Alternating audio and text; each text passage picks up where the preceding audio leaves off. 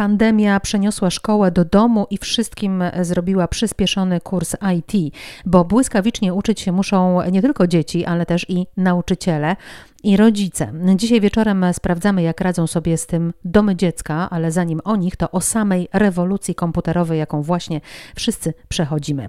Dzisiaj tym tematem zajmowała się Justyna Kościelna. Dzień dobry, zapraszam Was na czas czytania. Przypominam, że dalej czytamy kajtkowe przygody Marii Kownackiej. Dziś będzie taki rozdział o szafilku, o rybkach i o tym, kto na nie dybał. Dzisiaj to było bardzo trudne, naprawdę było trudne, ponieważ no, nie ukrywam, że na tym się nie znamy. E, na nagrywaniu e, nie, nie byłam powiedzmy youtuberką, a tutaj nagle okazało się, że muszę e, nagrywać filmiki, a później jeszcze to oglądać, to już w ogóle było koszmarem. Jeśli chodzi o, o, o same narzędzia, to, to w, miarę, w miarę to poszło, po, powiedzmy intuicyjnie mniej więcej wiedziałam, jak to zrobić, natomiast było to trudne, bo trwało to długo. Wypracowaliśmy pewien system i rodzice już pracują, dzieci i my, i idzie to łatwiej. Największe problemy były z łączami internetowymi. No na początku, jak to już nawet media ogłaszały, Librus nie działał, inne platformy nie działały, dzieci nie mogły otworzyć tego, co przysłali nauczyciele. Był stres, no te początkowe tygodnie, tak, te pier dwa pierwsze tygodnie były takie dość stresujące dla każdej ze stron tego nauczania. Ale to się zmieniło, ale to się zmieniło. Inaczej się rozplanowuje taką lekcję. I naprawdę na początku wszystkie, bo wiem od koleżanek, bo rozmawiałyśmy na ten temat, bardzo długo e, pracowałyśmy.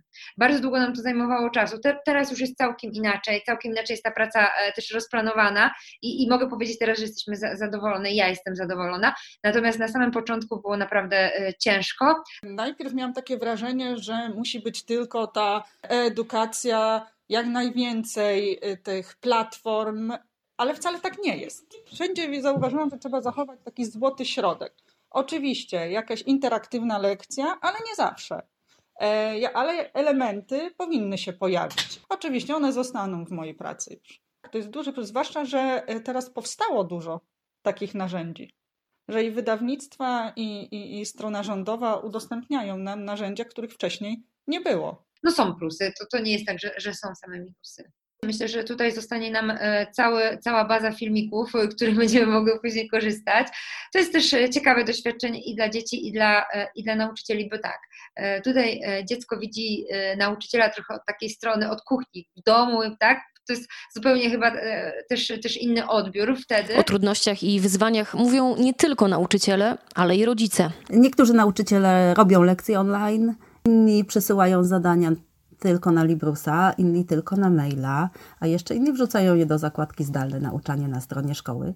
I dosyć trudno jest to ogarnąć. Trzeba sprawdzać i tu, i tu, i tu, i tu, i tu. Dla nas to też było wyzwanie, bo takie nauczanie zdalne z domu wymagało zorganizowania całego naszego życia. Tym bardziej, że żadne z nas nie poszło na urlop, nie wzięło opieki nad dziećmi, tylko równocześnie też pracuje kwestia chociażby tego, że mamy za mało komputerów, żeby każdy mógł bądź pracować, bądź się uczyć. Taki podstawowy, prozaiczny problem. Zdarza się, że synowi wpada jakaś jedynka za zadanie, o którego istnieniu nie mieliśmy pojęcia. No ale staramy się jakoś, jakoś z tym żyć.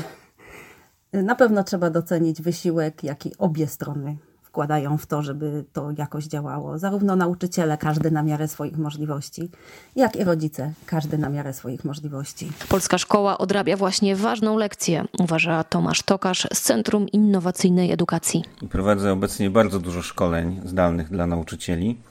Wiele osób się do mnie zgłasza, aby doskonalić swoje kompetencje z obszaru y, technologii informacyjno-komunikacyjnych Chcą się uczyć obsługi nowych narzędzi, pracy online, angażowania uczniów w sytuacji, kiedy nie ma z nimi bezpośredniego kontaktu. Więc możliwe, że epidemia została szkoły analogowe, a zostawi nieco bardziej cyfrowe. Natomiast zależałoby mi także, aby zostawiła je także bardziej relacyjne i bardziej wspólnotowe. Edukacja zdalna uświadamia nam, że musimy się uczyć całe życie. No nie można poprzestać nad tym, że kiedyś się nauczyliśmy działania w pewien sposób i będziemy z tego korzystać przez 20 lat. To może być trudna lekcja, ponieważ no, z jednej strony zostaliśmy zaskoczeni, a z drugiej nie, ponieważ komputery są z nami już 20 lat, podobnie internet, smartfony są od 10 lat i było naprawdę dużo czasu, aby się nauczyć ich obsługi. I często raczej tu chodziło o kwestię postaw niż rzeczywistych umiejętności.